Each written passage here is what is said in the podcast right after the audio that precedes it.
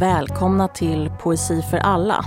En podd från Albert Bonniers förlag där poeter pratar om dikter som de tycker om. Jag heter Lina Rudén Reynolds och är förläggare på Albert Bonniers förlag och ansvarig för poesiutgivningen. Idag har jag med mig poeten Johan Jönsson.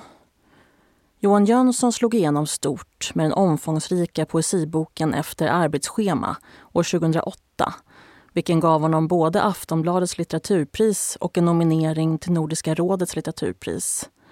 Efter arbetsschema hyllades som en ny typ av arbetarlitteratur med sina sakliga dagboksanteckningar från bland annat försörjningsarbetet i vården och i den tunga industrin.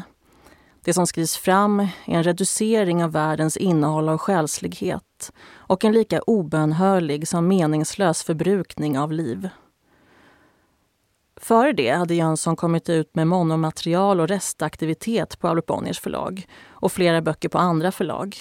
Han har också skrivit pjästexter och turnerande frigruppen Teatermaskinen. Livdikt kom ut 2010 och nominerades till Augustpriset. Och den följdes av tre volymer av riktningar. Med, bort, in, mot, vidare, mot och dit, dit, hän. Dubbelverket Marginalia Exterminalia gavs ut 2019 och belönades med Sveriges Radios lyrikpris samt är nominerat till Nordiska rådets litteraturpris igen. I februari 2021 kommer Johan Jönssons nästa bok ut. Den över 2000 sidor långa Proponeisis. Boken inleds med ett kroppsarbetar-jag, på en gång kollektivt och enskilt, som jobbar med att rengöra en industriell grafitpulverugn. Texten bryts upp av 15 separata dikthäften som är liksom inbladade i den större boken. Johan, eh, tack för att du vill vara med här i Poesi för alla idag. Tack för att jag fick komma. Och vad är det du har valt för dikt som du vill tala om? Jag har valt en dikt av Lennart Sjögren från boken I grenverket från 2019. Ja, och eh, det här är ju en dikt som inte har någon titel titel. Du ska snart få läsa den. Men jag ska börja med att presentera Lennart Sjögren lite. Han är född 1930 och bor på Öland. Han har alltså varit verksam som poet i mer än 60 år. Han har ju idag någon typ av särställning inom svensk litteratur. Han fyllde 90 år i somras och han är fortfarande en fullt aktiv poet. Han debuterade alltså 58 med Håll portarna öppna.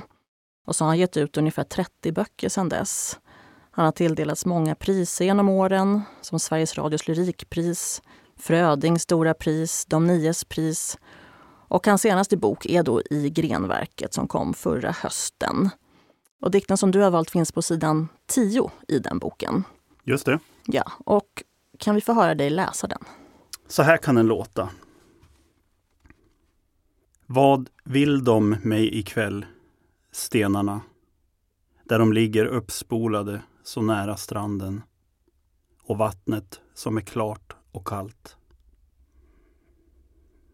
Något liknar de spolformade och fiskätande sälar med klarvakna och fromma människoögon. Kanske vill de bara att jag som dem ska återgå till det vatten som en gång kastade dem hit. Tack Johan. Mycket fin läsning. Eh, lite enkelt uttryckt så skulle man kunna säga att det här är någon typ av liksom, existentiell naturlyrik. Håller du, håller du med om det? Ja, varför inte? Mm. Um, uh, dock skulle jag inte emfatisera existentiell möjligen. Uh, det som slår mig i första hand är naturligtvis den är ganska kort. Den är väldigt enkel mm. eh, på något vis. Eh, eh, den fäster ju uppmärksamheten vid de här stenarna på stranden. Precis, och stenarna, det tänker jag de, stenen är ofta en väldigt tydlig symbol för någonting som är, liksom, som är dött, som inte har någonting inom sig. Men här är det ju inte riktigt så. Eller det ställs i alla fall en fråga om det, kan man säga. utan tvekan. Mm. Eh, för det inleds ju med att, att raden Vad vill de mig ikväll? Stenarna. Så då förstår man att det finns en, finns en möjlighet till att stenen har en ja, men subjektivitet kanske man kan kalla det för.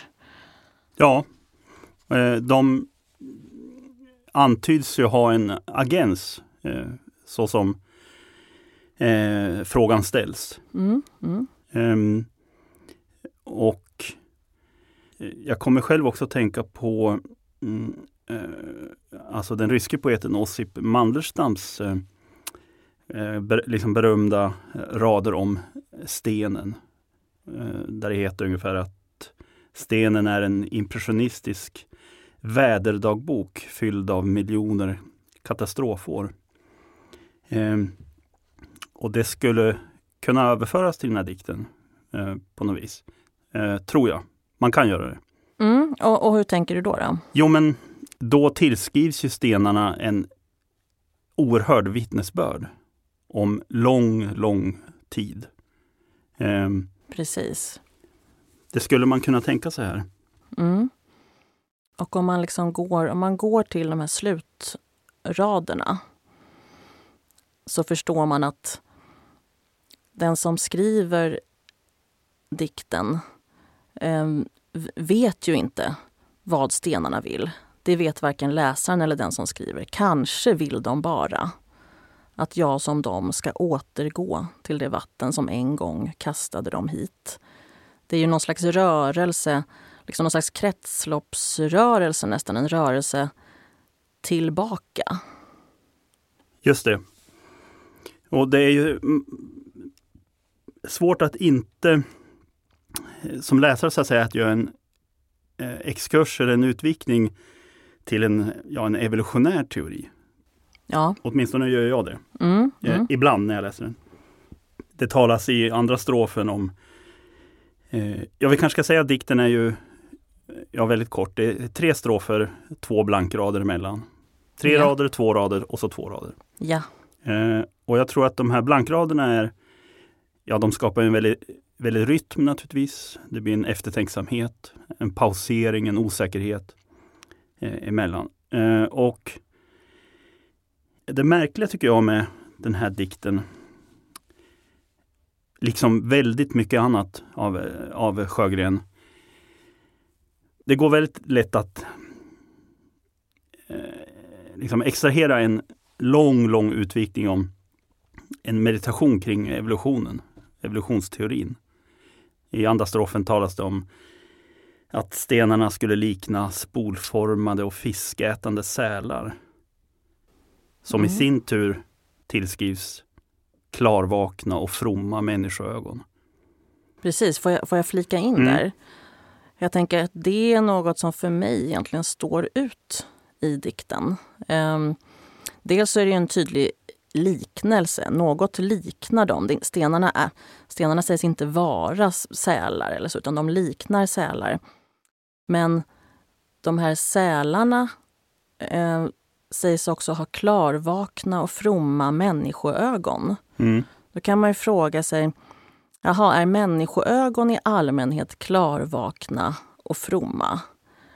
Och som jag läser det så, så, är det så är det egentligen inte tänkt så, utan snarare som någon slags, kanske inte motsättning, men det liksom spelar med att det möjligen är eh, sälarna som egentligen är klarvakna och fromma. Men här har de också människoögon som sägs vara på det sättet. Jag, jag tänker mig inte att människan eh, i den här dikten är klarvaken och from egentligen. Nej, Jag tänker att det finns någonting intressant där som han gör med relationen mellan liksom, sten, säl, människa. just det. Och eh, klarvakna och fromma människoögon. ehm, alltså i, i ett evolutionärt perspektiv så är ju människan väldigt kortlivad jämfört med stenarna, havet Ja, visst. eh, och eh, faunan. Och att de är klar, klarvakna skulle kunna så att säga, peka på det, eh, antyda det. Och fromma skulle också kunna eh, jag funderar mycket på just det där ordet fromma i dikten. Mm. Eh, alltså det är ju oftast associerat med Ja men man är fromt troende. Precis, någonting religiöst. Just ja. det. Mm.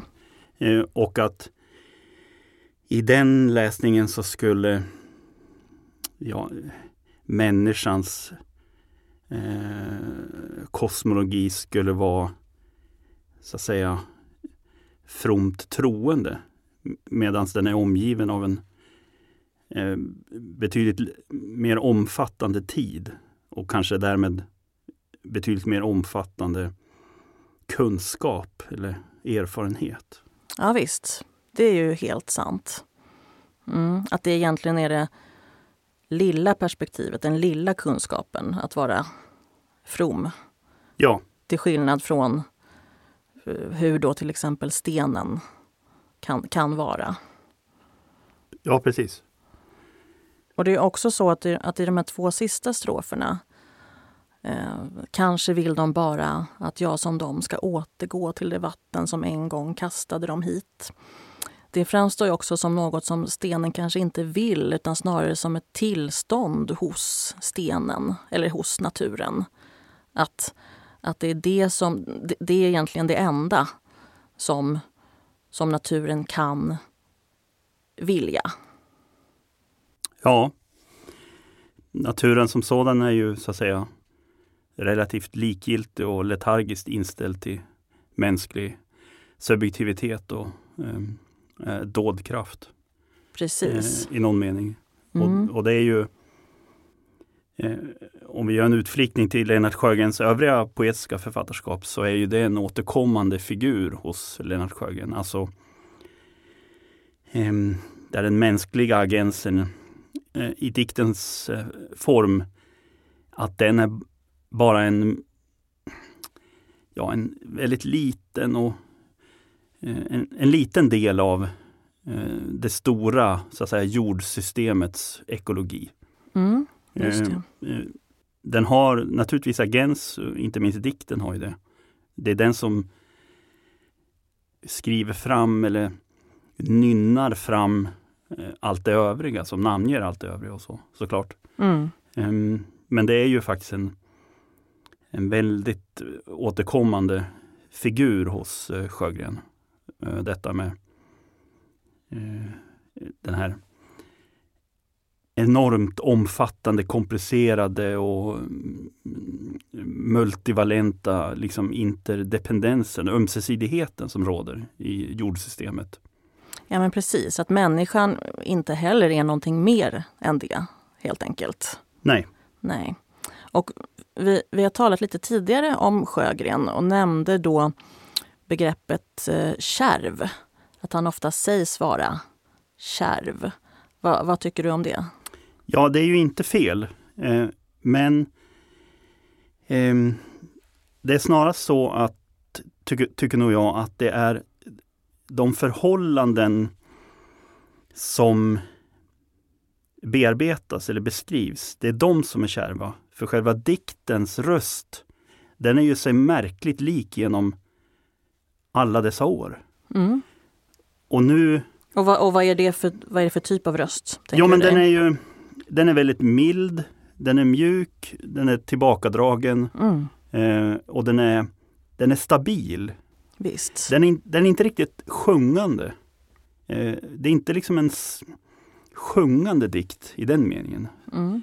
Eh, och det är ju så att säga inga modernistiska eh, hack och stamningar och, och sån skit. Utan det är alltid en stabil eh, diktsubjektivitet som, som talar. Väldigt återhållen, eh, tycks det mig. Mm, just det. Eh, och det fortgår ju. Alltså, karljäveln har ju för fan fyllt 90. Det stämmer. och det är samma- det är mycket imponerande. Ja, det är helt märkvärdigt. Men det kärva. Om man roar sig med att gå till sidan 5 i, i boken, i grenverket. Precis, vi, vi, pra, vi, liksom, vi utgår från dikten på sidan 10. Just det. Men, men det kan vara fint, precis. Ta fram Ja, för den får, en första i liten, boken. den får en särställning när man öppnar boken. Sidan 5 det är en helt vit sida, tre rader kursiverade. Undvik inte extasen. nu när torkan alltmer breder ut sig över de inre fälten. Jag vet inte om det är en dikt, är ett motto, en läsanvisning, eh, hur som. Men om man har den i minnet när man läser den här dikten, då kanske förhållandena är kärva. Eh, Okej, okay, vi ska tillbaks till havet. Eh, man ska någon gång dö och då ja, uppgår man så småningom i havet eller jorden eller något. Men fram tills dess, det som dikten gör är att den, tycks det mig i alla fall här, ja men den, det finns ett stilla jubel över att eh, det mänskliga språket, att dikten kan utföra den här eh, uppmärksamheten, den här reflektionen, den här korta narrativet. Eh, att det finns en, mm. ett stilla jubel över det. Just det. Det är rätt fascinerande. Precis, och det mm. skulle liksom då vara extasen som han talar på. Ja. talar om på jag, den allra första sidan. Exakt, mm. jag mm. skulle säga ett stilla jubel snarare än en extas. Mm, mm. Eh, men eh, jag skulle också vilja säga någonting mer om det som, som vi nu har talat om som kärvhet. Att för mig när jag läser hans dikter, de inger också ett lugn snarare. Alltså att det finns någon typ av lisa i det. Att eh, människan är en del av allt detta stora. Av ja, men naturen eller hur man nu ska uttrycka det. Och att vi faktiskt inte är mer än så. Jag tänker också att det är helt olika sätt att se på det. Liksom banalt uttryckt så finns det Människor kan antingen tycka att det är jätteskönt att titta på stjärnhimlen för att man känner sig så liten då. Eller så kan man tycka att det är fruktansvärt att titta på stjärnhimlen för att man känner sig så liten då. Ja. Och jag tillhör nog de första som tycker att det känns lugnande. Eh, vilket, vilket innebär att eh, kärvheten finns inte riktigt där för mig som läsare. Men jag förstår ju det resonemanget. Mm. Mm, mm.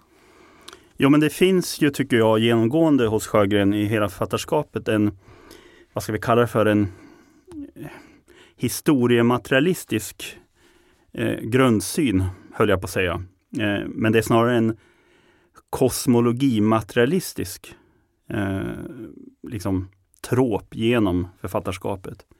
Eh, Just det, kan du bara utveckla vad du ja. men, menar när du säger så? Jo, eh, som i den här dikten, alltså det är rimligt att tänka sig att de här stenarna, eller snarare, det är inte orimligt att tänka sig att de här oansenliga stenarna på en strand, eh, alltså att, att de gör någonting.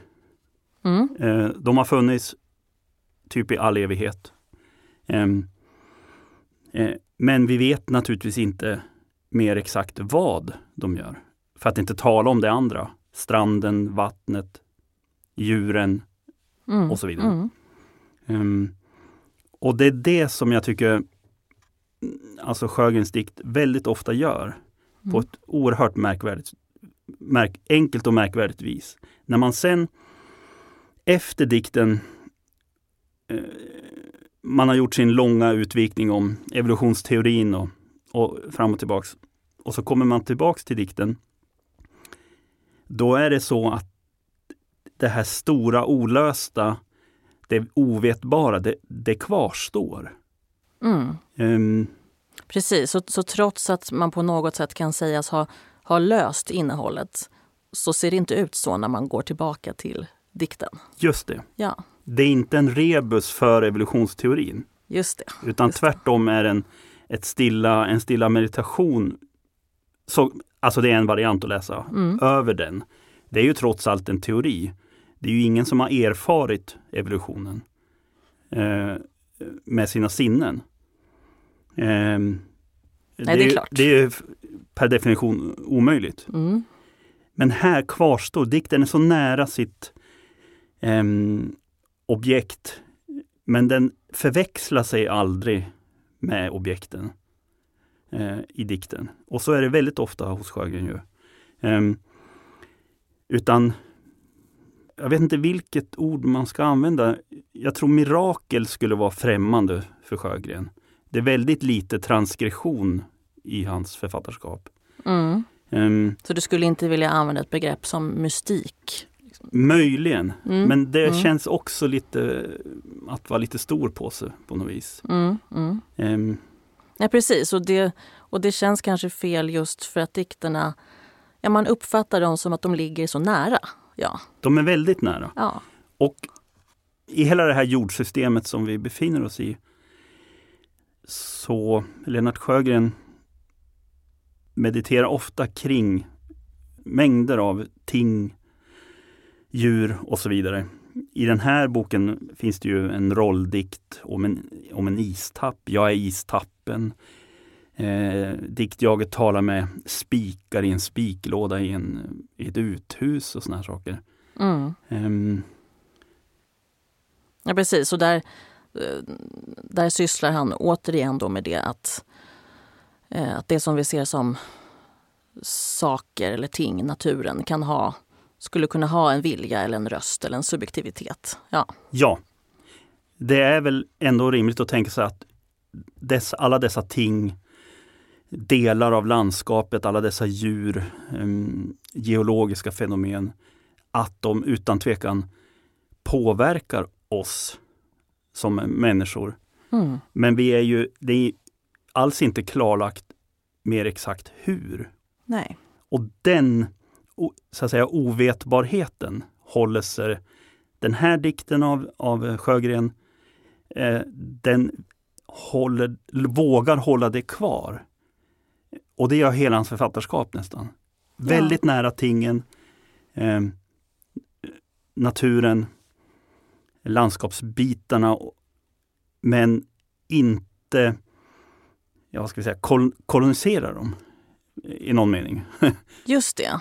Och det är det som jag också tycker är fascinerande i författarskapet. Mycket. Och i den här enskilda dikten. Att, att lyckas med det, helt enkelt, Ja. som, som poet. Ja, Mm, mm, Det är mycket märkvärdigt. Visst. Och om man eh, spekulerar ännu lite mer så finns det, det är nästan som att den här märkligt lugna, stabila diktrösten som Sjögren praktiserat i eh, mer än 60 jävla år. Eh, alltså, det är som att den också den är på något vis också en del av det här enorma kosmologiska jordsystemet. Den finns där.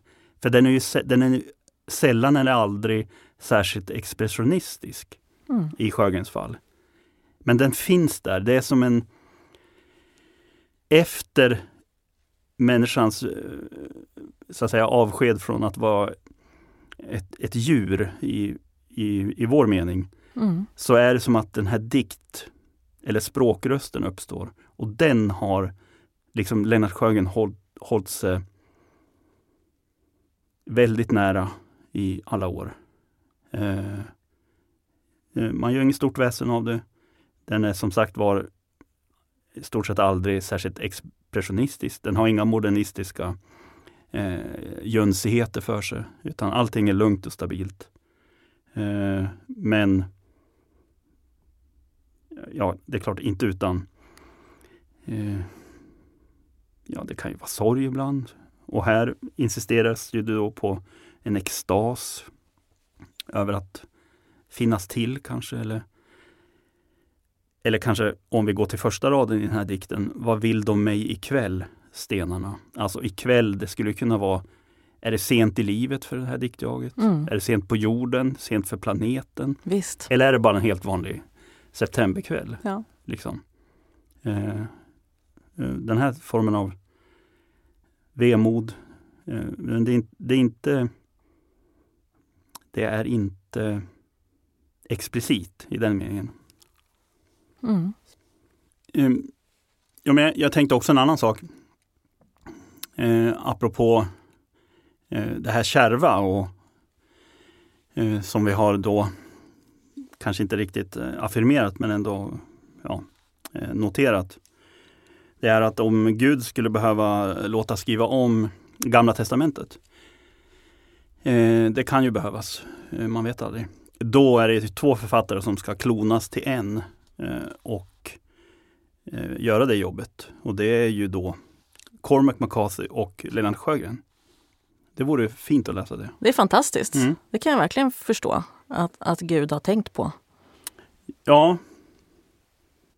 Men jag tror att de skulle skriva skiten ur det gamla, gamla, gamla testamentet. Ja, det skulle vara bra för oss alla kanske, om Kanske. vi fick ihop det. Jo. Johan, det var en oerhört fin läsning.